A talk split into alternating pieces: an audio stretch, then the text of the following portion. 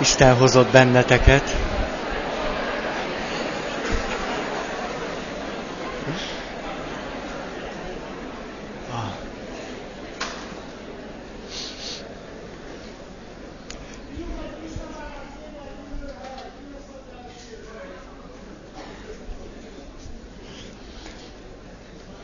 Legközelebb hozom majd a kis párnákat. Nem voltam elég előre látó, majd igyekszem észben tartani. Itt elől biztos, hogy le lehet még ülni a földre, ott viszont van levegő, csomó választási lehetőség van. Belekezdenék akkor. Isten hozott benneteket. A múltkori alkalommal tulajdonképpen igyekeztünk a hitnek a személyességéről és a személyes hitről beszélni,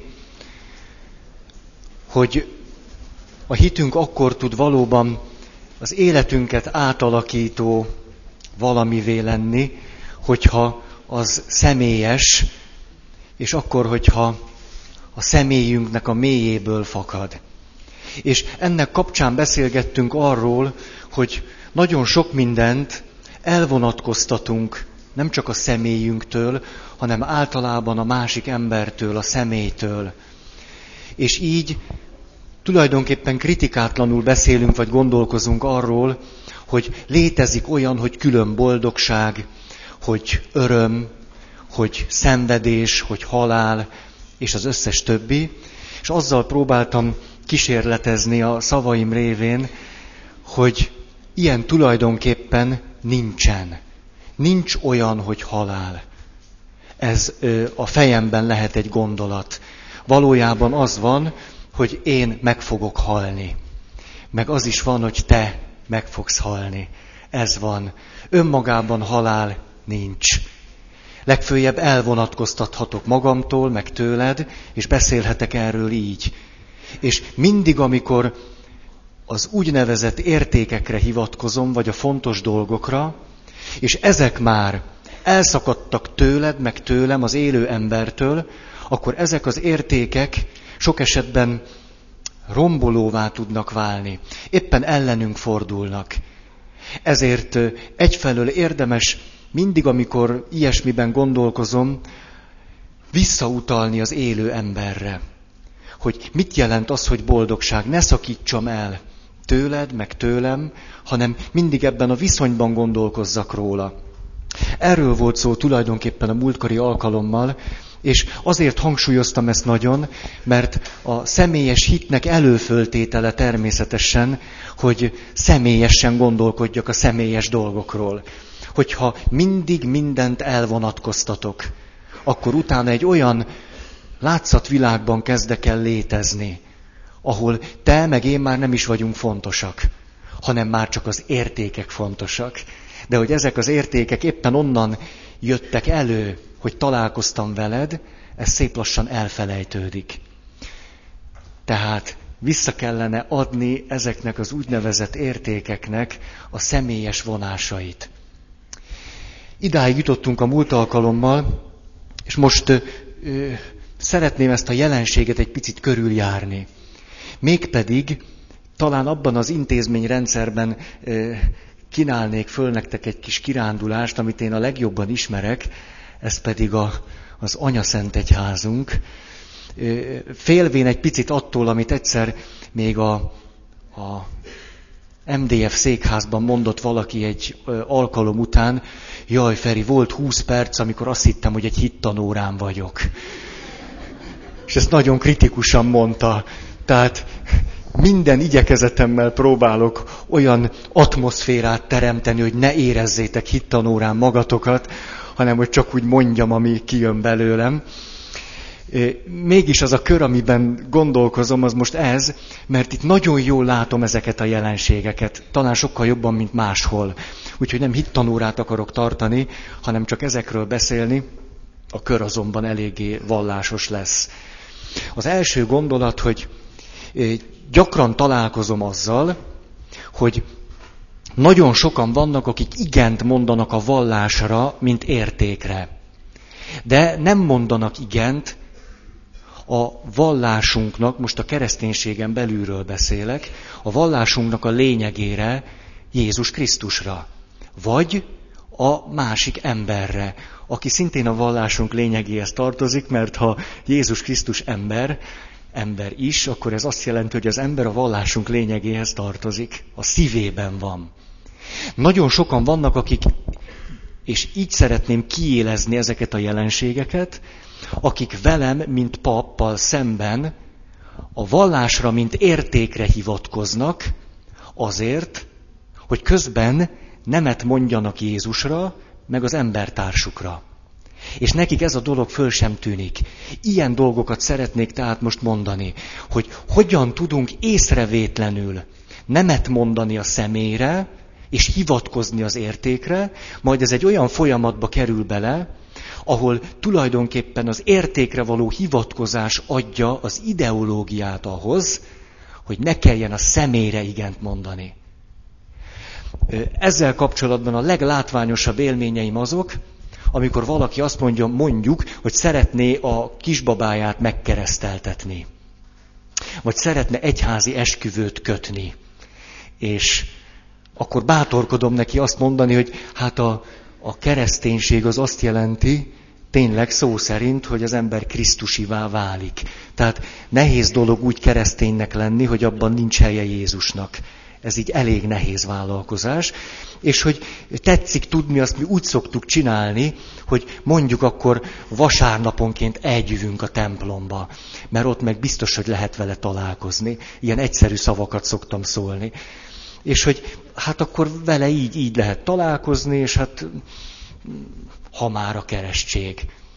És akkor ugye erre rögtön fölhorkannak emberek, jó szándékkal, és azt mondják, hogy de hát atya, hát nekünk erre nincs időnk. Hát mi egyszerűen vallásosak szeretnénk lenni. Hát ez, valahogy erre nem gondoltunk, hogy itt valakivel kapcsolatot kell tartani.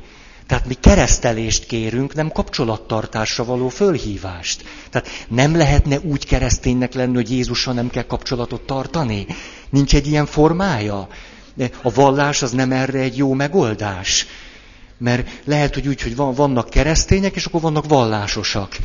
A vallásosak azok a keresztények, akik nem tartanak kapcsolatot Jézussal. Ez egy ilyen nagyon jó módszer, és hogy nem lehet egy ilyen vallásba belekeresztelkedni. A múltkor azt mondja nekem, nem nekem, másnak, csak eljutott ez hozzám, de itt én nem, nem sértő vagy bántó akarok lenni, hanem valahogy erről a helyzetről beszélni. Hogy jön valaki, és azt mondja a kedves ismerősének, hogy te, ez a, ez a Feri atya egy ilyen normálisabb pasi, hogy nem lehetne azt, hogy mondjuk nála én megkeresztelkednék, de első áldozó nem akarok lenni. Ugye ezek, ezek önellentmondások. Mert ha, ha van valaki, akinek ezt mondani kell csak néhány mondatban, hát ha első áldozó leszek, az azt jelenti, hogy Jézus Krisztussal találkozom. Ilyen egyszerű. Tehát nem lehetne úgy kereszténynek lenni, hogy Jézussal ne kelljen találkozni. Egyszer egy kántor kifakadt egy, egy esküvő kapcsán, mikor azt tapasztalta, hogy ott mindenről szó van, csak Jézusról nem. És annyira a fülemben vannak a szavai, amelyeket nem ismételek el.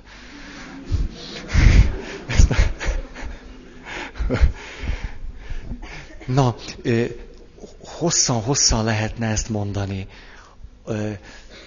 Hihetetlen furcsa érzés kínban lenni amiatt, hogy valaki vallásos szeretne lenni, és nem szeretne Jézussal találkozni. És mindezt a keresztény valláson belül akarja megtenni. A másik, ami még ide tartozik, az az, mikor ugye rögtön valaki azt mondja, hogy jó, jó, megkeresztelkedés az igen, akkor Jézussal kapcsolattartás, hát igen, igen, jó, végül is még az is belefér, de úgy, ahogy én akarom. Mert tudja, atya, engem úgy zavarnak ezek az emberek, akiket úgy, ezek a hívők. Ezek, leginkább ezek zavarnak, a többiek is nagyon, de leginkább a hívők, tudja, arra gondolok, atya, hogy vasárnap a hívők vannak benne a templomba, és akkor azok zavarnak nagyon. Ha nem hívők lennének, akkor azok zavarnának, de azok nem nagyon jönnek be. Ezért engem vasárnap a templomban általában a hívők szoktak zavarni, és ezért van az, hogy én nem szívesen megyek vasárnap pont a templomba, mert ott emberek is vannak. Ez, ez, ez annyira nem szimpatikus nekem, mert akkor ott, ott azok mások, mint én. Az nem, annyira nem, meg szaguk van, meg ilyesmi. Néha hozzám érnek, és akkor, akkor ez, ez nem. És akkor úgy lehetne valahogy Jézushoz, hogy a többi emberrel azért nem kell semmit csinálni. Azt úgy lehet. Na, ez az, amikor valaki velem szemben, mint pappal szemben a vallásra hivatkozik, de szeretne téged elkerülni, meg engem is persze, meg Jézust is lehetőleg. De keresztény szeretne lenni. És ő nem is ébred arra rá, hogy itt egy milyen furcsa helyzetbe került. És hogyha én valamit mondok ezzel kapcsolatban a magam szelíd módján, óvatosan, gyámolítón, akkor akárhogy is mondom, nagyon nagy indulatok tudnak benne kerekedni. És elviharzik, és, és azt mondja, hogy, hogy, hogy ő nem, nem érti, hogy hát a, a papnak nem az lenne a dolga, hogy igent mondjon az ő vágyára, hát ő, ő vallásos akart lenni. És a pap elzavarja őt. Hát, na, ugye ide tartozik az is, mikor valaki azt mondja, hogy na jó, legyen keresztelő, de más ember ne legyen a templomba senki, minden, mindenkit küldjünk ki, mert az egy családi ünnep, olyan bensőséges, és akkor többi ember ne legyen ott, mert az a, az én gyerekemnek a keresztelője. Na most a másik, mikor igent mondunk a hagyományra, de nem mondunk igent ezzel együtt a másik emberre, és miután most ebben a keresztény körben mozgok, nem mondunk igent Jézusra. Egyházunkban rengeteg példa sorakozik föl rögvest, hogy milyen hagyományaink vannak, amelyekre tudunk igent mondani, miközben ez egyet jelent azzal, hogy nem mondok igent sem a másik emberre, sem Jézusra. Egy jezsuita atya mondta azt, eléggé indulatosan, elment valahova, és ott megkérték, hogy a Szent Mise előtt tartson egy litániát, és a Mária köszöntő imádságot, és a Mária köszöntő imádság végén el kellett volna mondani egy előre megírt imádságot. És ő ezt elolvasta a Preorátor című könyvből, és azt mondta, hogy ő ezt az imát nem. Tehát lehet, hogy ez egy imádság, de ő ezt nem fogja elmondani. És akkor a pap azt mondta neki, aki meghívta, hogy de hát atya, hát ez az imádság a preorátorban van. Hát akkor azt el kell mondani, hát ha a preorátorban van. És a föllángolt a feje ennek a jezsuitának, és azt mondta, hogy tudod, lehet, hogy ez az imádság a preorátorban van, de ez akkor sem keresztény imádság, úgyhogy ezt én nem mondom el. A, vannak ám olyan imakönyvek, amelyeket jobb nem kézbe venni. A mi atyánkig üdvözlégyig nyugodtan használhatod, utána inkább ne. Tehát azért, mert egy imakönyvben van, és azt a látszatot kelti, hogy imádság, azért az még lehet akár micsoda. Ilyen hagyomány az egyházban, a mi egyházunkban a már-már kötelező antiszemitizmus, amiről szoktam mindig ilyen, ilyen érintőlegesen megemlékezni, amit utálok. És emlékeztek erre a a klasszikus történetemre, még keresztúrról, mikor fölmerült az, hogy talán én zsidó vagyok. És akkor két asszony beszélgetett egymással, és az egyik nagyon óvatosan oda ment a másikhoz. Én nem vagyok asszony, de így, hogy te, halkan, halkan, nagyon mát, értitek? Te ez a Feri atya nem zsidó. És akkor a másik, az asszony, a másik, ilyen nagyon-nagyon diszkréten, ahogy ezt kell nálunk intézni, értitek? Mert minnyáján testvérek vagyunk. Tehát ilyen nagyon diszkréten azt mondja, hogy te nem zsidó, örmény. És ugye az arcát szívesen odaadnám képeslapon, hogy hogy ezt hogy mondta. Tehát a, az arca árulkodott a legnagyobb diszkrécióról. Ez a, ez a legszívemet melengetőbb történet az egyházban lévő antiszemitizmusról.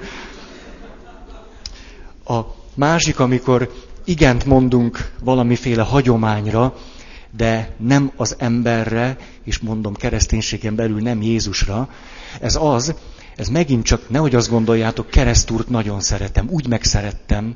Tudjátok, mennyire utálom, mikor valaki azt mondja, hogy rákos borzasztó? Ezt kérlek szépen ne használjátok ezt a kifejezést. Vannak, már is látom, 17. kerület bólogat, innen lehet tudni. tehát, tehát, hát most értitek, tehát Buda borzasztó, vagy, vagy mi? 12. kerület borzasztó? Jó ne mondjátok csak. Nyavajások.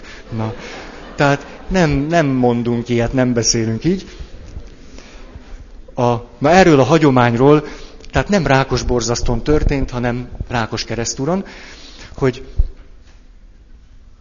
egy kedves asszony a, a hogy mondjam így, a hatósugarával együtt gyászmisére érkezett, és ez az asszony ott volt minden vasárnap egyébként a misén, mindegyiken. Egy rendes, becsületes, keresztény, katolikus asszony, amit köllő megcsinált. Na, és gyászmise, ülnek egymás után, és senki nem imádkozik. De senki. Hát mondom, hogy az Úr legyen veletek. Jó, hát tudjátok, hát gyász, meg minden, van bennem empátia, hát jó, hát mindegy, majd válaszolok magamnak. A kicsit antiliturgikus, de mindegy. És a, na jó, tehát így megy a mise, gondolom, hogy na majd a mi atyánkra föloldódnak. Hát azért az mégiscsak gyász ide vagy oda, azért csak megy, nem? Már hogyha hívőről van szó. És akkor kezdem mondani, hogy mi atyánk, és halálos csend, már rajtam kívül.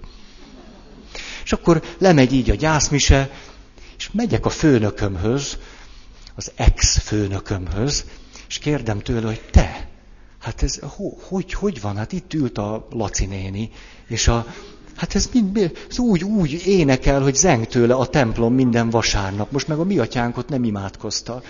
És erre azt mondja az én ex-főnököm, jaj, hát ezt nem tudod, hát ez a hagyomány. Tehát ugyanis, hogyha gyászmisén vagyok, az én elhunytamért van a mise, akkor nekem nem kell imádkozni. Értitek ezt? Tehát akkor nem kell. Mert hát ez a mise a halottamért van, meg értünk van, akkor ezt most én kapom, és akkor ülök, és hát jöjjön a mi atyánk. Úgy, úgy áradjon. És úgy, úgy hasson át, meg az én szeretteimet. Úgy.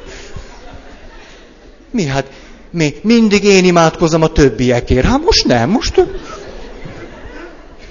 most én, én kapom azt a mi atyánkot. Hát miért? Hát meghalt valaki, legalább kapok egy mi atyánkot cserébe. Szóval, na ez egy, ez egy jó kis hagyomány, nem? Olyan jó, jó, belevaló. Aztán, igen, a felekezetre, nem, nem a másik emberre, meg nem Jézusra. A, hát a felekezettel kapcsolatban jó sok dolgot lehetne mondani, azt mondja, hogy ja igen, beszélgettem egyszer egy nagyon katolikus társaságban. Ja, na erről eszembe jut valami.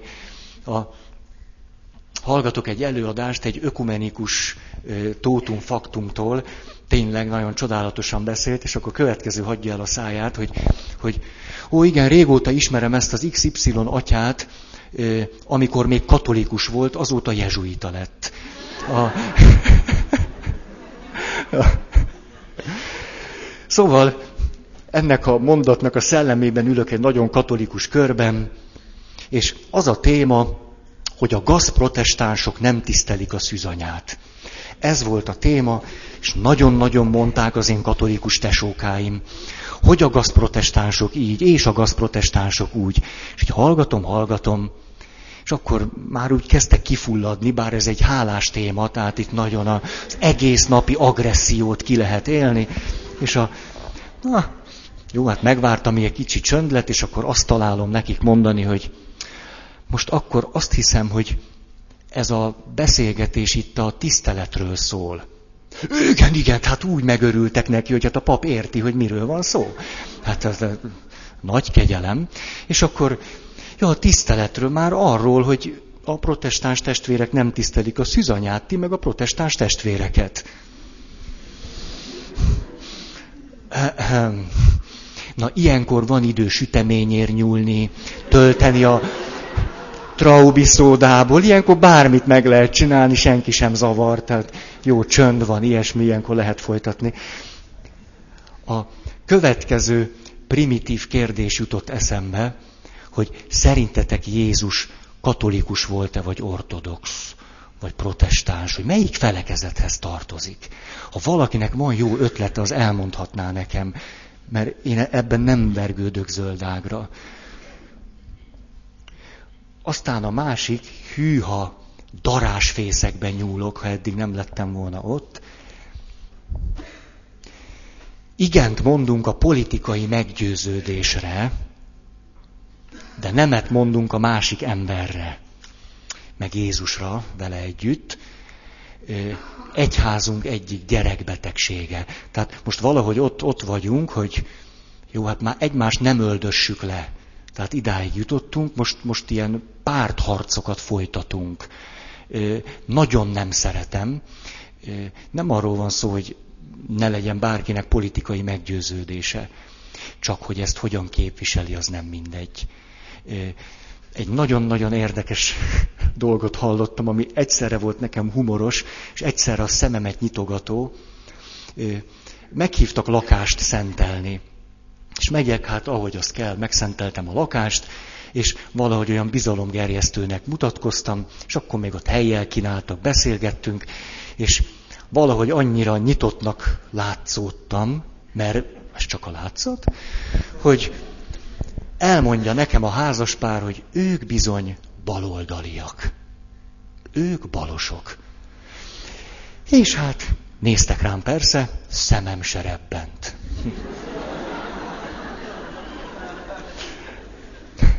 Hát, na, jó, tehát pont. És Na, hát tényleg, szerettem őket ugyanúgy, mint addig. Hát most mit? Na, és akkor a következő történetet mesélik el, ami, amitől nagyon-nagyon-nagyon megszerettem őket. Azt mondják, hogy tudod, atya, bennünket annyi, annyi sérelem ér mostanában a templomban. Múltkor is jó hiszeműen bemegyünk egy görög katolikus templomba, mert az asszony az görög katolikus. És erre képzeld el, azt halljuk, hogy egy ilyen imádságot énekelnek, hogy a mindenható Isten az igazakat jobbjára állítja, a gonoszokat meg baljára. Hát, atya, már a görög katolikus templomban is ezt kell hallanunk, hogy az igazak a jobb oldalon állnak, a gonoszak meg a bal oldalon. Hát, atya, nem, oda nem megyünk soha többet vissza. Tudjátok, Szóval azt hiszem, hogy ez arról az érzékenységről szól, amit érdemes tudomásul vennünk, akárhol is vagyunk. Na, erről majd még lesz szó, lehet, hogy nem ma, hanem egy hét múlva. Azt mondja, ezt tudjátok, szentírás, tehát csak azért, hogy, hogy ez, ez, ez tiszta legyen. Tehát Máté evangélium fejezet. Azt mondja, hogy mikor igent mondunk a hazára, a hazára igent mondunk, de a másik emberre nem, vagy Jézusra nem, erről is sokat lehetne beszélni. Most hallom a hírekben, persze mit tudom én, hogy igaz-e, hogy azt a, az egyik szerb háborús bűnöst állítólag egy ortodox püspök rejtegeti vagy rejtegette. Minden esetre az biztos, hogy, hogy a rendőrök megrohamozták az egyik ortodox püspökséget. Mert azt föltételezték, hogy ott van az a háborús bűnös. Talán hallottátok ezt a híreket, vagy ezt a hírt. Na hát ez önmagában elgondolkoztató. Nagyon szép dolog a hazaszeretet. az elégséges hazaszeretet. Az nagyon-nagyon üdvös dolog. Aztán a következő, mikor intézményre vagy közösségre igent mondunk, de nemet mondunk a másik emberre. A, az, amit olyan gyakran szoktam nektek mondani, mikor jönnek hozzám, és azt mondják, hogy jaj, hát mi már régen nem vállalunk közösséget a keresztényekkel, de hát mi piarista diákok voltunk. Az, és azért, mert én piarista diák voltam, azért most már mehetsz, ahova akarsz.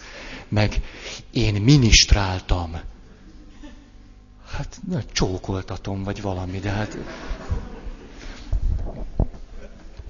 A következő, amikor igent mondunk a múltra, de nem a másik emberre vagy Jézusra, augusztus 19-én, olyan egy óra felé nézem a tévét. És a következő eszmecsere folyik ott, nagyon okos emberek arról beszélnek, hogy kell-e Szent Istvánt aktualizálni. Ez, ez volt a beszéd téma, hogy most ugye Szent Istvánhoz az állam alapító kapcsolódik, tehát az állam alapító Szent István. Na most, ha belépünk az EU-ba, akkor már az, hogy államunk, az nem lesz annyira fontos, ugye? Akkor most, hogyha Szent Istvánnak az a legnagyobb erénye, hogy ő állam alapító, akkor nem fog-e devalválódni? Nem lesz-e, hogy, hogy ő akkor majd kevésbé lesz értékes, és akkor erről nagyon okos emberek hosszan beszélgettek, és na, szépen fölment a pulzusom, ahogy ezt hallgattam, és arra gondoltam, hogy te jó ég, a, ha, szóval, hogy én, én egy, nem egy kétdimenziós Szent Istvánt látok, hanem egy háromdimenziósat. Tehát nem egy bélyeg Szent Istvánt, vagy ilyesmi. Mert ha kétdimenziós, akkor Szent Istvánnak van múltja, meg van jelene, meg van jövője. És akkor Szent István mellett vannak jobb oldalt, meg vannak bal oldalt is emberek, és akkor így, így nézegetjük, hogy most Szent István jobbos, vagy balos, vagy, vagy a múlthoz tartozik, vagy esetleg be tudjuk-e a jövőbe csempészni őt, vagy hát most már itt marad, itt szépen eltemetjük, és akkor jó éjszakát. Hát, ha valami miatt Szent István számít nekem, akkor az az, hogy nem egy bélyeg ember. Vagyis, hogy van neki fölfele kiterjedése. Tehát Szent Istvánnak a nagysága nekem az, hogy valamit megsejtett abból, hogy van fölfele is. Ezért ő nem a múlthoz tartozik, meg nem a jelenhez elsősorban, meg nem kell őt aktualizálni, mert ő az örökké valóhoz tartozik. Ezért nincs szüksége aktualizálásra. Ha valaki őt aktualizálni akarja, az azt jelenti, hogy éppen az örökké valóval való kapcsolatát semmibe vette. Pont azt, ami miatt ő számít valamit. Különben lehet ügyesnek tartani, vagy jó politikusnak, vagy, vagy diktátornak, vagy nem tudom én minek, akinek hogy tetszik. A, a kereszténység nem a múlt tiszteletéről szól, de hogy szól arról. Az örökké valóság dicséretéről szól nem a múlt tiszteletéről. Nagyon-nagyon tisztelek mindenkit, aki hatalmas kincseket hoz elő a múltból. De hogyha a múltra hivatkozva nemet mond bárki emberfiára, beleértve az emberfiát is, akkor azt gondolom, hogy ő a múltat kiragadta abból a környezetből, hogy, hogy vannak emberek, akik a múltban éltek. És akkor a múlt vált egy ilyen euróatlanti értékké amit aktualizálni kell, hogy beléphessünk vele a jövő Európájába.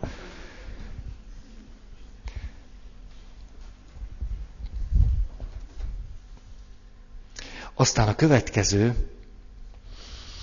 na, például igent mondhatok az én személyiségem kibontakoztatására. Ez egy klassz dolog, ez egy nagyon nagy érték, ugye. Az én személyiségem kibontakoztatása az egy veszett nagy érték, a, ennek nevében mondjuk kiürülnek a templomok, meg a hittantermek, meg minden. És akkor kérdezem valakitől, az én testvérkémtől, hogy te, hát nem volna lehetséges az, hogy mondjuk hetente szálljál egy egy órácskát, hogy mondjuk Istenről beszélgetünk úgy finoman csak, úgy óvatosan, hogy nem lehet-e. És akkor azt mondja, hogy hát már hogy lehetne? Hát akkor van a szüzafon órája. A, a szüzafon óra az egy nagyon fontos elfoglaltság, és hát a szüzafon. Nem, a legmélyebb fúvós hangszer amiben tudjátok, az Egér a Marson című rajzfilmnek a, az elején is láthatjátok, a szüzafonba bele kell bújni, és akkor úgy körbevesz téged a szüzafon, és egy ilyen nagy tölcsér megy kifele. Az. Tehát, ugye, és hogyha a szülőkkel beszélgetsz, akkor ők is azt mondják, hogy hát, kedves atya, ugye a kereszténységből mi levezettük az emberi életnek a hatalmas értékét. Ez nyilván a gyerekünkre is vonatkozik. Ez azt jelenti tehát, hogy a gyerekünk akkor fog egy, egy nagyon teljes emberi életet élni, hogyha zeneakadémiai szinten fújja a szüzafont. Ezt neki muszáj megtanulni a három nyelven, a sport dicsőségen és egyebeken túl, mindenképp muszáj, mert, mert hát Jézus is azt mondta, hogy bontakoztassuk ki magunkat. Azt nem tudom hol, de ez biztos mondta, mert olyan rendes volt, és mi ő benne hiszünk. A, ez egy hatalmas kamu. Ez a kibontakoztatni a személyiségünket. Nem arról van szó, hogy ezt ne csináljuk, hát csináljuk két kapura. Csak hogy ebben benne van az, hogy ha én ezt elszakítom egy közösségtől, vagy egyáltalán, egyáltalán attól, hogy más emberek, meg Istentől, akkor ez egy hatalmas lufivá válik. A, nem járok közösségbe, mert nekem az nem jó. Ne, ne, ne. Szóval, hogy ke, most ugye magunkról beszélek, hogy, hogy úgy látom, hogy magunk körül nagyjából, mint hogyha a kereszténységünkből kezdene kiveszni az, hogy én mondjuk egy közösséghez tartozok, és ezért ennek a közösségnek valamilyen alkalmára akkor is elmegyek, hogyha nincs hozzá túl sok kedvem. Na még ilyet. És akkor van, van egy-két megszállott keresztény. Hallottatok ilyenekről? És a megszállott keresztényekre az jellemző, fanatikusok teljesen óvakodjatok tőlük, hogy olyankor is elmennek egy közösségbe, ha éppen fáradtak, és nincs hozzá nagyon nagy kedvük. Ezek a fanatikus keresztények. Aztán a másik, mikor igent mondunk valamilyen kultúrára kulturális örökségre nagy-nagy igen, de rád nem. Nagyon sokféle szubkultúrát kialakítottunk a kereszténységen belül. És ezekre nagyon szeretünk igent mondani. El tudjátok-e képzelni, hogy egy papszentelésen már-már extázisban táncoló félmeztelen nők vegyenek részt? Ú, ugye hát ez durva durva. Na, akkor jobb, ha el tudjátok képzelni, mert van ilyen. Ugyanis Érdligeten a nővéreknél éppen volt fél óra szabadidőm, már ott voltam egy hétig, csak ez alatt a hét alatt volt egy fél óra szabadidőm, és kezembe került a Misszió című nemzetközi kiadvány. És látom ám, ahogy lapozok, hogy, hogy pornográfiába illő képek vannak az egyik oldalon, félmeztelen hölgyeket látok rajta, törzsi ruhában, fölül nincs törzsi ruha, ugye ez világos, csak azért, hogy el tudjátok képzelni. És a, tehát alul egy minimális törzsi ruha van rajtuk, és az arcukról nem az általunk megszokott templomi unalom rí le, hanem egyfajta örömnek nevezhető állapotban vannak, és előttük egy ugyancsak ebből a, a fajtából való férfi ember áll, és képzeljétek el, pont olyan ruha van rajta, mint, rajta, mint rajtam, amikor misézek, és akkor az aláírás az az, hogy mit tudom én hol, papszentelésre jöttek össze a katolikus hívek. Na, Hát az nem volt benne, hogy melltartót is kell venni. Az miért benne van a liturgiában? Nincs benne. Illő módon kell fölöltözni. Most, hogy ott az az illő mód, hogy amin van, megmutatom a jó Istennek, mert ugye tőled kaptam, elég szép, hát illő módon. Most a, tehát olyan szép dolog a misszió. Azért, mert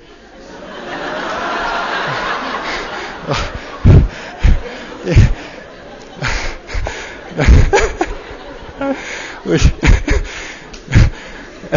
hát ott Érdligeten elnéztem az apácákat, úgy aztán, hogy eszembe jutott ez az.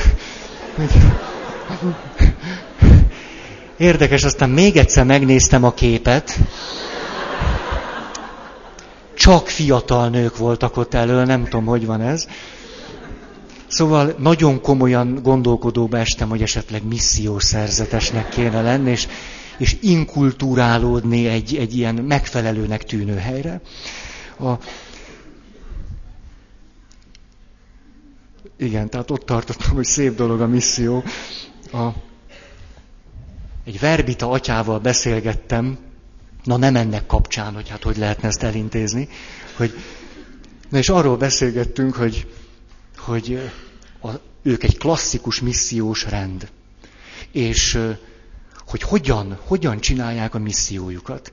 És mondtak például egy gyönyörű történetet. Azt mondják, hogy, hogy olyat csinálnak, hogy bárhol, ahol lehetőség van arra, hogy ők, ők misszióba menjenek, csinálnak olyat, hogy mondjuk van, van egy kirakodóvásár, vagy fesztivál, vagy fölvonulás, vagy bármi, és akkor ők csinálnak egy standot, és ott azoknak a népeknek az eszközeit, használati tárgyait állítják ki, ahova ők már, mint missziós atyák eljutottak.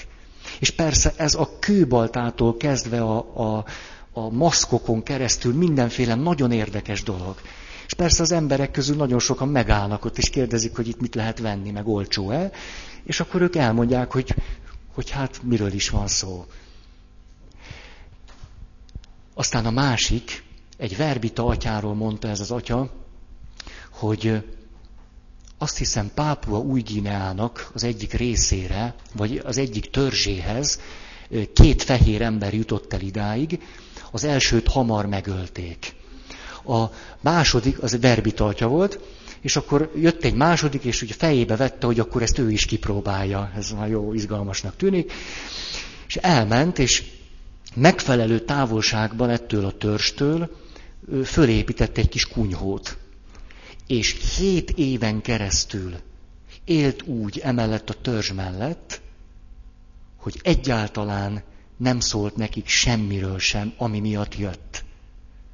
És hét év után a törzs néhány tagja elment hozzá a követségbe, és megkérdezték, hogy mit keres itt. Ez egy jó missziós módszer. A, itt egy, má, na, egy utolsó érdekesség ezzel kapcsolatban. A verbita rendnek, ami jelenleg a katolikus egyház hetedik legnagyobb rendje, folyamatosan egyre többen vannak ebben a rendben, nem úgy, mint mondjuk a ferencesek, a jezsuiták, a domonkosok, a bencések. Ezek a rendek fogynak. A verbiták nem. Talán azért, mert így látják az életet. És a, a mit akartam mondani? Megnézem, hátva föl van írva. Nincsen. Mekkora pech.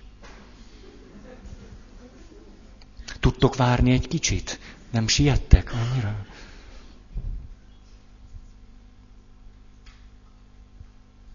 Hm. Hm.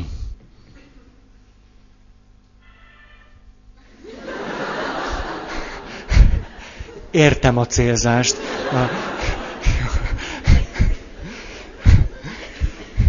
Na, nem jutott eszembe, majd lehet. Nagy dolog a tudatalatti. Néha azt mondja, hogy ezt neked.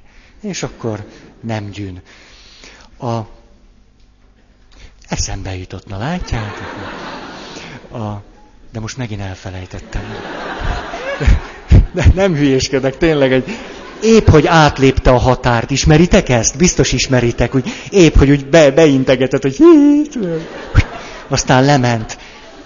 Mint a csótány, tudjátok, amikor villany föl. Na, megvan, megvan. Jó. Ez az, hogy, hogy mondtam, hogy bővülő rend, meg ilyesmi. Jelenleg a verbita rendnek több novíciusa van, tehát hitjelöltje a Fülöp-szigetekről, ebből az egyetlen országból, mint egész Európából. Több jelöltje van Koreából, mint egész Európából. És akkor a következő derült ki, hogy ezeket a hihetetlenül lelkes Fülöp-szigeteki meg koreai verbita atyákat elküldték Afrikába misszióba. És totális kudarcot szenvedtek. Azért, mert ugyanazt csinálták ők az afrikaiakkal, mint mi a távol-keletiekkel. Ugyanazt megismételték. Vagyis igent a saját kultúrájukra mondtak, nem azokra az emberekre. És egy csomó kudarcot szenvedtek emiatt. Tudjátok azt, hogy a, a katolikus egyház távol-keleti missziója ezen bukott el. Pár száz évvel ezelőtt. Többek között ugye ez volt a nagy kérdés, hogy egy jezsuita atya járhat-e Japán nemzeti viseletben. És akkor ugye nagy vita, és akkor végül Róma locuta, hogy no. Ezt mondta. Na, és akkor ezzel be is fejeződött a történet. Egy pár száz évre. A következő,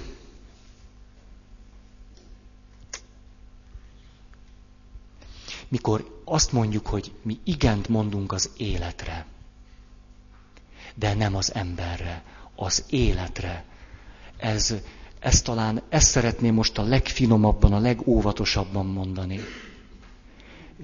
Nagyon-nagyon gyakran beszéltem már olyanokkal, akik abortussal kapcsolatos dolgokról szóltak nekem.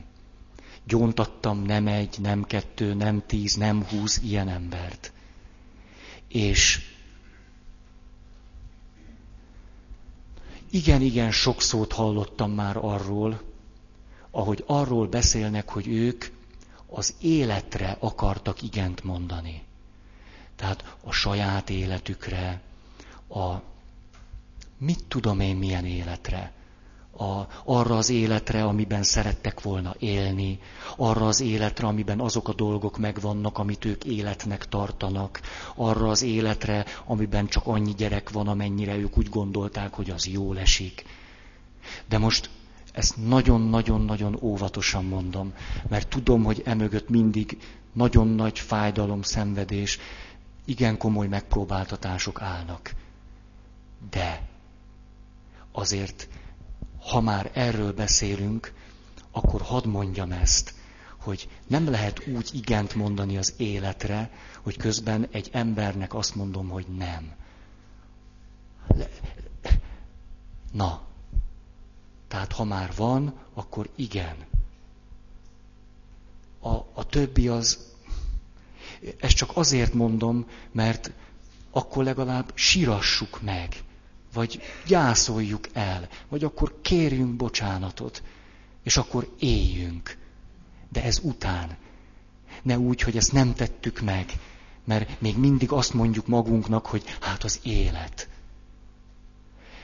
Ha nem hallanám öt embertől, tíztől, húsztól, harminctól, akkor nem hoznám szóba. De azért hozom szóba, mert hallom.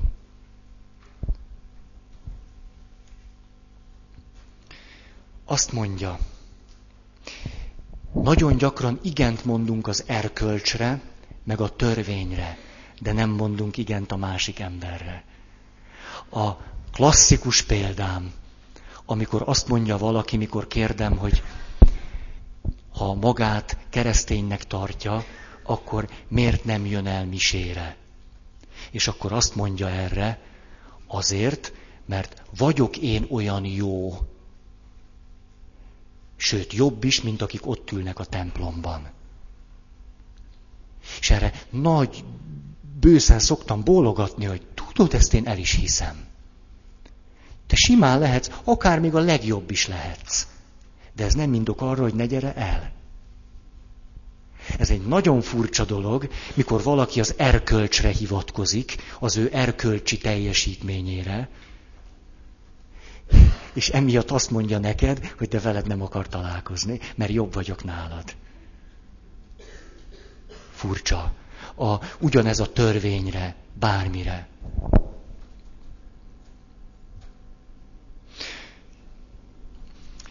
Ezzel befejeztem ezt a 11 pontot. Biztos, hogy ez még így nem is teljes. De nagyon jól lehet látni, hogy szinte bárhova nyúlunk, rá csodálkozhatunk erre a jelenségre. Ahogyan euróatlanti értékekre szeretünk igent mondani, de Lacira, Pistire, Marikára nem. Nem, mert az más már. A lezáró gondolatom ezzel kapcsolatban, a Verbita atyától tanultam azt, hogy mielőtt örök fogadalmat tesznek, azelőtt nyilatkozniuk kell a következőről. Nem csak az engedelmességre, a cölibátusra, meg a szegénységre kell fogadalmat tenniük, hanem van egy negyedik is.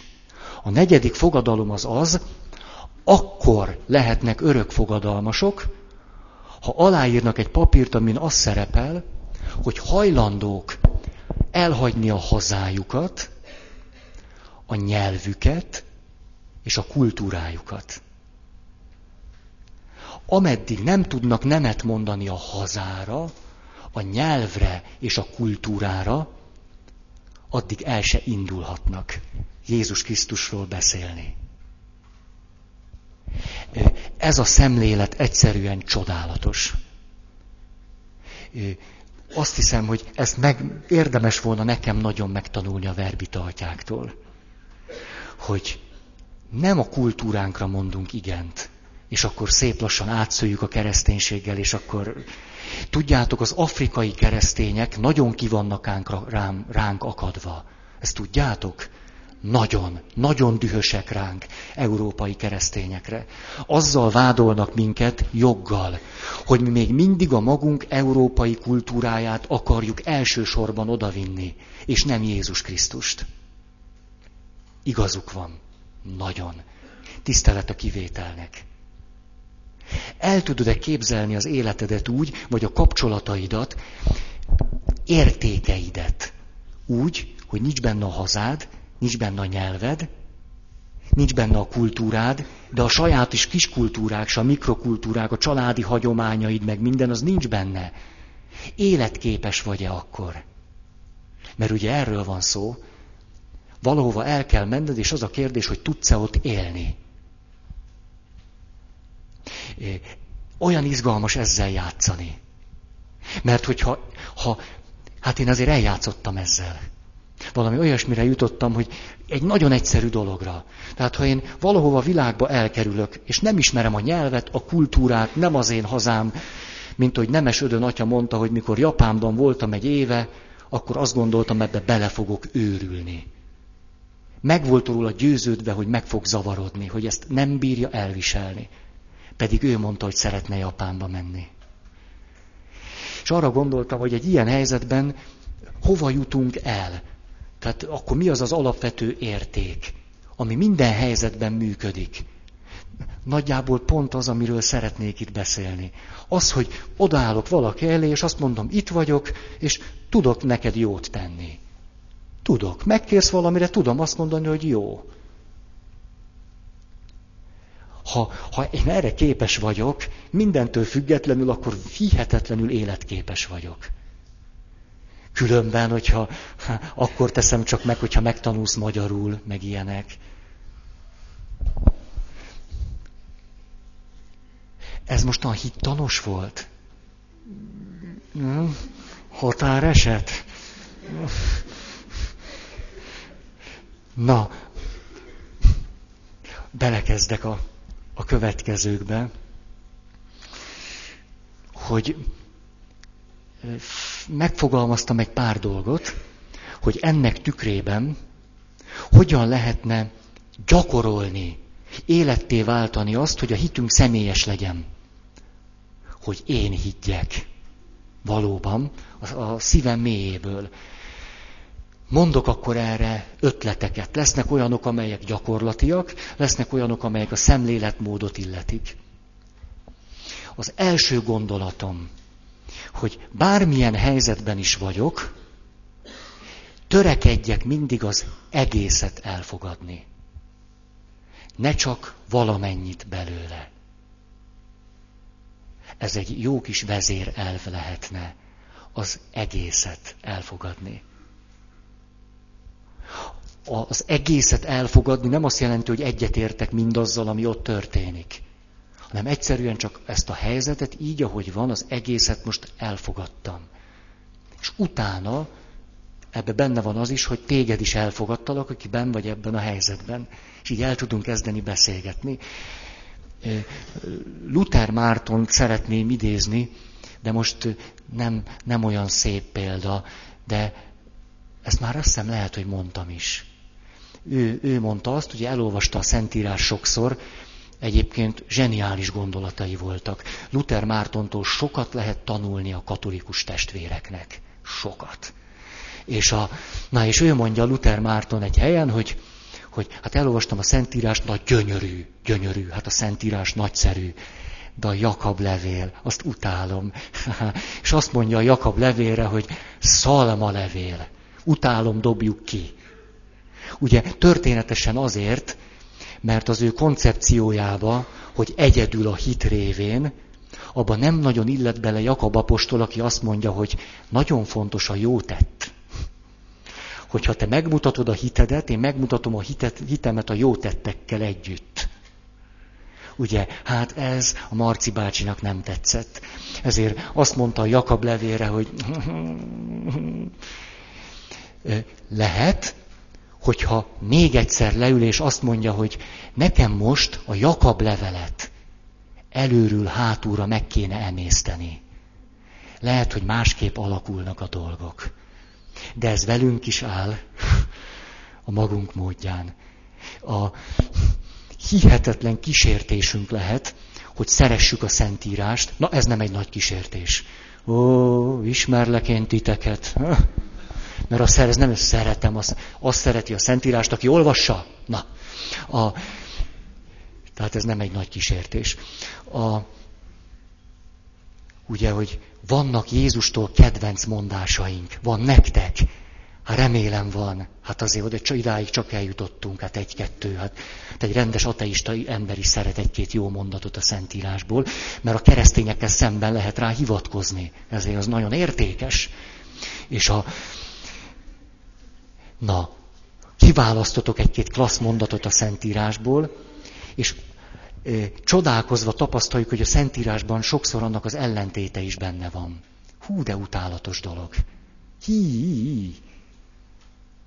Aki nincs velem, ellenem van. Aki nincs ellenem, velem van. Azért ez nem ugyanaz, valljuk meg, az egyik egy jóval kisebb kör, és akkor, hogyha olvasom, mind a kettőt Jézus mondja. No, no. Ugye szívesen rászólnánk Jézusra. Én nagyon sokáig úgy szóltam volna rá, hogy Jézus, amikor azt mondod, hogy aki nincs ellenem, az velem van, ezt, ezt olyan jól mondod. Jaj, mester, olyan jól beszélsz. Ezt a másikat, ezt, ezt nem tudom, hogy jött neked. Egy, egy, neked is lehettek gyönge pillanataid. Én megbocsátok, elfogadlak téged így is, a te gyönge pillanataiddal. Hát ez, jó, ne beszéljünk róla. A, aztán megszerettem ám ezt a mondatot is. Tudjátok, mi segített nekem? Ha, olvasgatok egy szentírás kommentárt, egy a jó, jó, igazit, jó teológusok írták, és akkor azt olvasom benne, hogy kedves Feri atya, ez van benne, komolyan olvastam, sorok között volt. Kedves Feri atya, mi minden biblikus tudásunkkal együtt azt kell, hogy állítsuk neked, hát ma könyvet olvasol, ez akkor így van, azt állítjuk neked, hogy Jézus valószínű azt mondta, hogy aki nincs velem, az ellenem van. A, a másik kijelentés inkább az ősegyház finomítása. Pont. Mm, rohadt biblikusok. Na, itt aztán muszáj volt neki állnom ezen eltöprengeni, hogy akkor ezt hogyan kellene az olyan szép rendszerembe beépíteni. Tudjátok, van egy olyan szép rendszerem, ne, nektek is biztos van egy nagyon szép rendszeretek. Az minden rendes embernek van egy nagyon szép rendszere. Hát anélkül ne gyertek ki az utcára. Hát az életveszély manapság. És akkor, és akkor van valami, ami még ott, ott, ott nem illik bele. Aztán ezt utáljuk. Ugye azt gondoltátok, hogy, hogy megcsináljátok az életeteket puzzle 150 darabos. 150. És akkor kiraktátok a 150-et nagy büszkén, és akkor találtatok a dobozba még egyet. Na, nem jóját. Valahogy be kell rakni. És akkor valaki földvilágosít, hogy van 300 darabos puzzle, meg 1005-ös. Nekem ilyen kicsi volt gyerekkoromban, ez a, azt hiszem 300-as volt, az is elég kicsi, nem? Én nekem ilyen gyerekpuzzle nem volt, mert én elég öreg vagyok, akkor az még nem volt. Rög csak felnőtteknek, és akkor, és akkor egyszer láttam egy ilyen nagyot, valakinek kim volt a, a falán. 1500. Te jó ég. Na, tehát, hogy az egészet, az egészet elfogadni. Mondok egy-két nagyon primitív kijelentést, csak úgy, ami belőlem kijön. Jó? Az egyik. Játék után rendet kell rakni. Oké? Okay? Tehát ezt így, így, így gondoltam. A másik. Étkezés után mosogass el. Nem rögtön, nem azt mondom, hogy rögtön, hát nem vagyok egy ilyen kukacos. Csak hogy ezek így általában együtt szoktak járni. Tehát most kivéve, hogyha mindig hozatsz kaját, az egy másik műfaj. De úgy általában egy, hogy mondjam, egy, egy, egy embernek van azért ilyen tapasztalata, hogy étkezés után valami mosogatni való van. Ezek úgy együtt szoktak járni. Ha, hogy van ez? Aztán a másik, jaj, most írtam ilyeneket, nem tudom, délután nagyon, nagyon rosszul éreztem magam, és akkor ezek jöttek, hogy ha szép nőt választasz, másnak is fog tetszeni.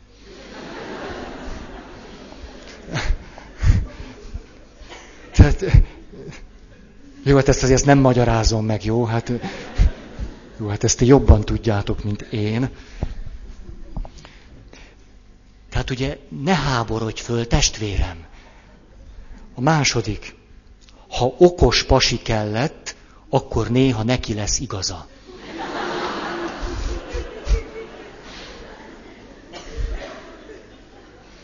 Hm. És a harmadik, ha anyád érted élte le az életét, ne csodálkozz, ha nem akar elengedni.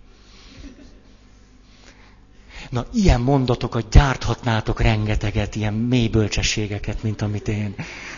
Tehát ezek, ezek együtt járnak. A második, hm, gyakorolhatnánk magunkat abban, hogyha van egy érték amit elfogadtunk és nagyon szeretünk, mi volna, hogyha annak az ellentétét is elfogadnánk? Most persze finomíthatom, mondhatom azt, hogy valamilyen formában. Tehát ha számomra az élet a legnagyobb érték, akkor ebből nem az következik, hogy a halált gyűlölnöm kell hanem nagyon furcsa módon, de hát erről már most sokat beszéltünk, az életnek a kimagasló tisztelete valamiképpen elvezet a halál tiszteletéhez. De fordítva is, nekrofil barátaim, aki utál élni, és szeret boncolni, annak bizony-bizony meg kéne barátkoznia a pókkal, mikor még mászik. Mert nincs döglött pók, ha nincs élő pók. Ez most jött. Hú, de tudok. Értitek, hát először élnie kell, hogy meghallhasson. Hát a nem jóját. Hát ezzel egy, egy mondattal elintéztem a nekrofíliát. Hát ez, ez, ez fantasztikus. Érdemes volt ma fölkelnem. És tulajdonképpen ezt nektek köszönhetem. Igen, a ti inspirációtok. Azt mondja, hogy Barsi Balázs atya mondta ezt, elnézést, ha már mondtam, ugye, ha szereted, hogy mondok újakat, akkor viseld el, ha mondom a régit is. Barsi Balázs atya mondta azt, eh, novícius mester volt. Emlékeztek erre, amit mondott? Nem? Ez még így kevés. A, na, azt mondta, hogy jelentkezik hozzám egy ifjú ember, hogy ő neki a szíve legmélyebb vágya, hogy Ferences atya akar lenni. Vagy szerzetes, szerzetes. Misén mondtam, azt tudom, csak Köszmárti, csak azt nem tudtam, hogy itt. Na, hogy itt mondtam-e. Mert itt-e ilyen szó nincs. Itt mondtam-e. A... Szóval jön hozzá egy fiatal, és azt mondja, atya, én egy nagyon erőteljes sugallatot kaptam, nekem mindenképpen Ferences szerzetesnek kellene lennem. És akkor ő megkérdezi, hogy miért? Hát azért, mert én az életemet közösségben gondolom el. Pont úgy, ahogy ti, Ferences szerzetesek és atyák ebben a testvéri szerzetesi könyv. Egy óra. Na, pontot tett a végére. Erre azt mondja a jó novícius mester. Kedves barátom, ha te azért jössz a Ferences szerzetes rendbe, mert te közösségben akarsz lenni, akkor nagyon nagy magányt fogsz itt találni. Ha ezzel együtt jössz, akkor gyere. Aztán jönnek mások, azok azt mondják, Atya, mi Krisztus szeretnénk követni abban a szerzetesi magányban, abban az elvonultságban, az, abban a megszentelt egyedüllétben, a cölibátus szentségében, ahogy csak egy szerzetes és a jó Isten a világot kizárva, és akkor a jó atya mindig azt mondja nekik, mert mindig sokan vannak, hogy tudod, ha te azért jössz, hogy itt a magányodat éld át, a, a, az Jézussal való személyes kapcsolatodat, akkor itt rengeteg embert fogsz kapni. Ha ezzel együtt is akarsz jönni, akkor gyere. Ez egy öreg novícius mester tanácsa bárkinek.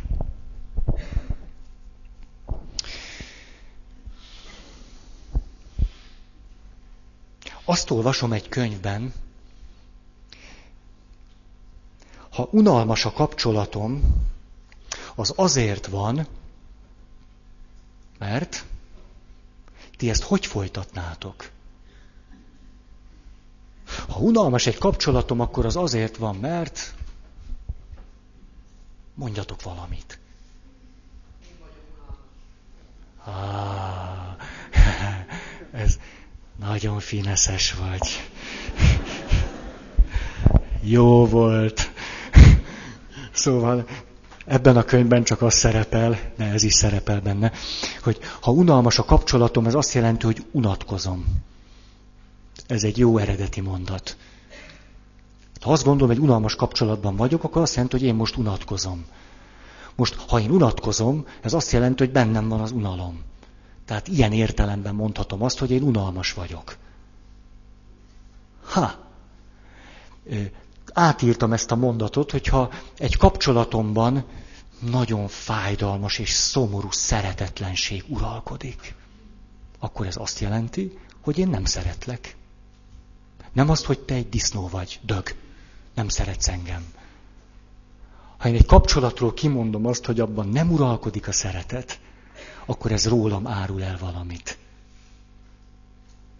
Ezt, hogy avval kapcsolatban mondom, hogy mind a kettőt nézzük, ne csak a másikat. Unatkozom, mert unalmas vagy. Ugye az a dolgot, hogy mindig szórakoztass.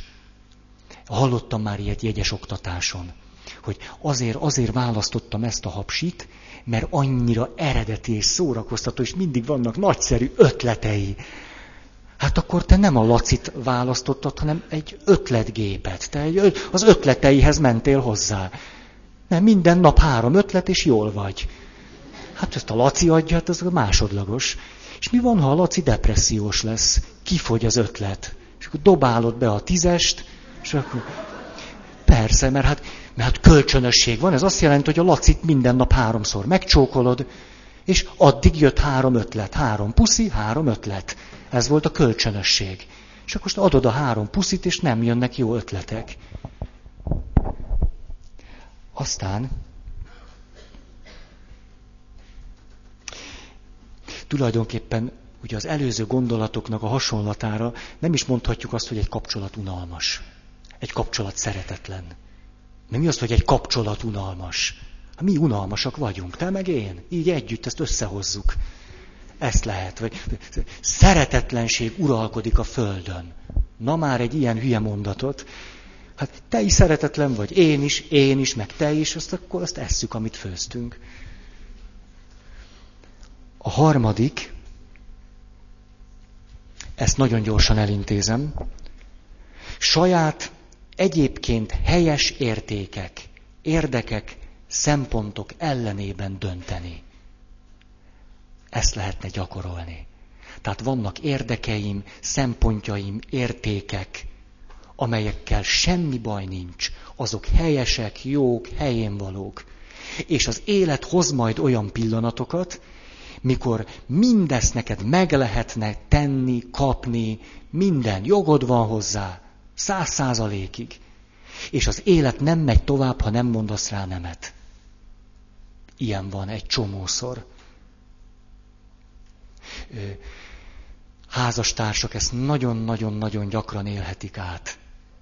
Ugye az, amikor egy férj azt mondja, nekem is jogom van egy kis pihenésre, emlékeztek múltkor, hát persze, hogy joga van. De hogyha a gyereknek most van 40 fokos láza, akkor neki lehet mindenféle joga a pihenésre. Nem? Akkor a gyerek 40 fokos lázzal valamit csinálni kell. Ezt én ilyen egyszerűen látom. Csak hogy ilyen helyzet az életben szerintem sokkal gyakrabban van, mint azt gondoljuk. Sokkal gyakrabban. Nem csak akkor, amikor a gyerekünk 40 fokos lázzal van. Gyakrabban. De hogyha én mindig arra figyelek, hogy mi az, ami éppen egy jogos szempont, akkor nem veszem észre, hogy kinek van körülöttem 40 fokos láza. Ezt hamar elintéztem, pedig ez nagyon fontos, csak nem akarok már itt többet erről. Aztán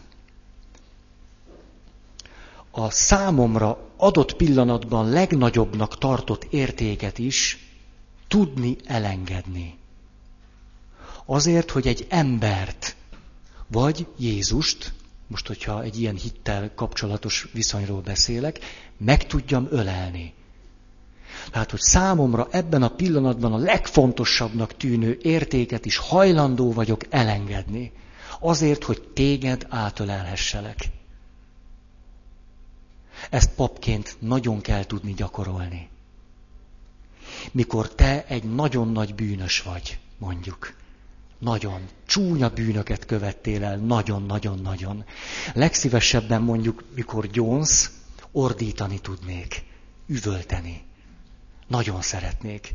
Van azért egy párszor így. Ahogy mondod, én, én legszívesebben üvöltenék. De nem ezt teszem, hanem adott esetben ténylegesen is a gyónásod után át foglak ölelni. Nem azért, mert ezzel hazudok neked, be akarlak csapni, vagy magamat áltatom. Nem azért. Hanem mert ez az a pillanat, amikor ahhoz, hogy én téged át tudjalak ölelni, téged, téged, vagy most nem, na értitek, egy másik embert, ahhoz nekem most mindent le kell raknom. Mindent, amiről azt gondolom, hogy, hogy ez a jó, ez a helyes, így a szép, az élet, mindent. Mert különben csak üvölteni tudnék. De te itt vagy velem szemben. És ezt elmondtad, és ez a dolog engem kötelez. Ilyen helyzet is van sokszor. A kapcsolatokban úgy látom én, hogy a másik ember néha csak egy milliméterrel jobban túllép azon a szinten, amire te azt mondod, hogy ez a helyes. És már is pöccensz. És úgy rugod fenékbe, ahogy csak bírod. Pedig csak egy millit csinált másképpen, mint hogy azt te helyesnek tartanád.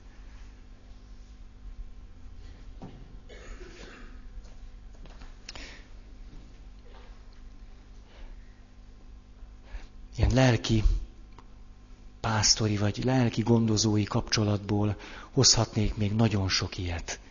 Nagyon. Szívemből kívánom nektek, hogy legyenek ilyen élményeitek. Legyenek. Amikor azt mondjátok, hogy, hogy amit az a másik ember tett, az, az nem tudsz más üvölteni szeretnél. De őt most átölelem. A két pápai megnyilatkozást szeretnék tektek idézni. Az egyiket hatodik Pál pápa mondta, egy ökumenikus találkozóra ment. És ez az egyébként fantasztikus koponya. Ő egy tudós ember volt, fényes szellem. És elment protestáns testvérekkel tárgyalni. És a következőt mondta nekik. Beszélgetést így kezdte. Pál vagyok, de a legnagyobb akadálya annak, hogy mi találkozzunk, mert Péternek hívnak. Ez egy gyönyörű mondat. Tehát, mint ember, Pál vagyok, jöttem hozzád. Pál a missziós. Nem érdekel, hogy ki vagy, csak az érdekel, hogy vagy, hogy te vagy. Ez érdekel. De most a mi beszélgetésünknek nagyon nagy akadálya, hogy ti bennem a Pétert látjátok. A pápát, a katolikus egyház fejét. Ebben az egy mondatban csodálatos, ahogy ezt összefoglalta. Pál vagyok, de ebben a beszélgetésben a legnagyobb akadálya annak, hogy mi találkozzunk, mert ti Péternek hívtak. Fantasztikus. És ez egy pápa. A, a másik, 23. János, na őt idézgettem már nektek, mikor ö, ö, kommunista országokban volt nuncius, mielőtt pápa lett volna. És akkor őt nagyon-nagyon-nagyon megszitták sokan, hogy hát nuncius létére hogy merészel leállni, beszélgetni kommunistákkal. És erre ő azt mondta, ilyen, ilyen lazán, hogy csak nem képzelitek, hogy nyavajás ideológiai ellentétek miatt nem állok szóba egy másik emberrel. Ez egy pápai megnyilatkozás. A, jelenleg a Szent Péter bazilikában van eltemetve, folyamat, térdeplőt kellett tenni a, a, a sírja elé, szörnyen néz ki a sírja. Istenem, ha ezt látná. De jó, hogy nem élte meg. A förtelmes, förtelmes. Most képzeljétek el, hogy viaszba öntötték. Ahogy mondom, be, beviaszozták. Szóval. Tehát a kacsintós szűzanya a búcsúba az kutyafüle ahhoz képest. A... De annyian, annyian vannak ott, hogy térdeplő sorokat kellett tenni, meg pacsorokat ott, ahol el van temetve, vagy hát ahol ez a, ez a nem tudom én milyen múmiája van, hát abszurdum. És a, a, mert annyian imádkoznak ott. Olyan sokan. Tehát egy ilyen, hm, majdnem azt mondom, hogy ilyen pali előtt, hát világos. A, hi? Elszaladt az idő. Jó, úgy sem akartam ennél már többet mondani. Ez volt akkor négy pont, és ha jól emlékszem, lesz még öt, hogy hogyan lehetne ezt csinálni. Köszönöm szépen a figyelmeteket. Van-e valaki, aki szeretne hirdetni?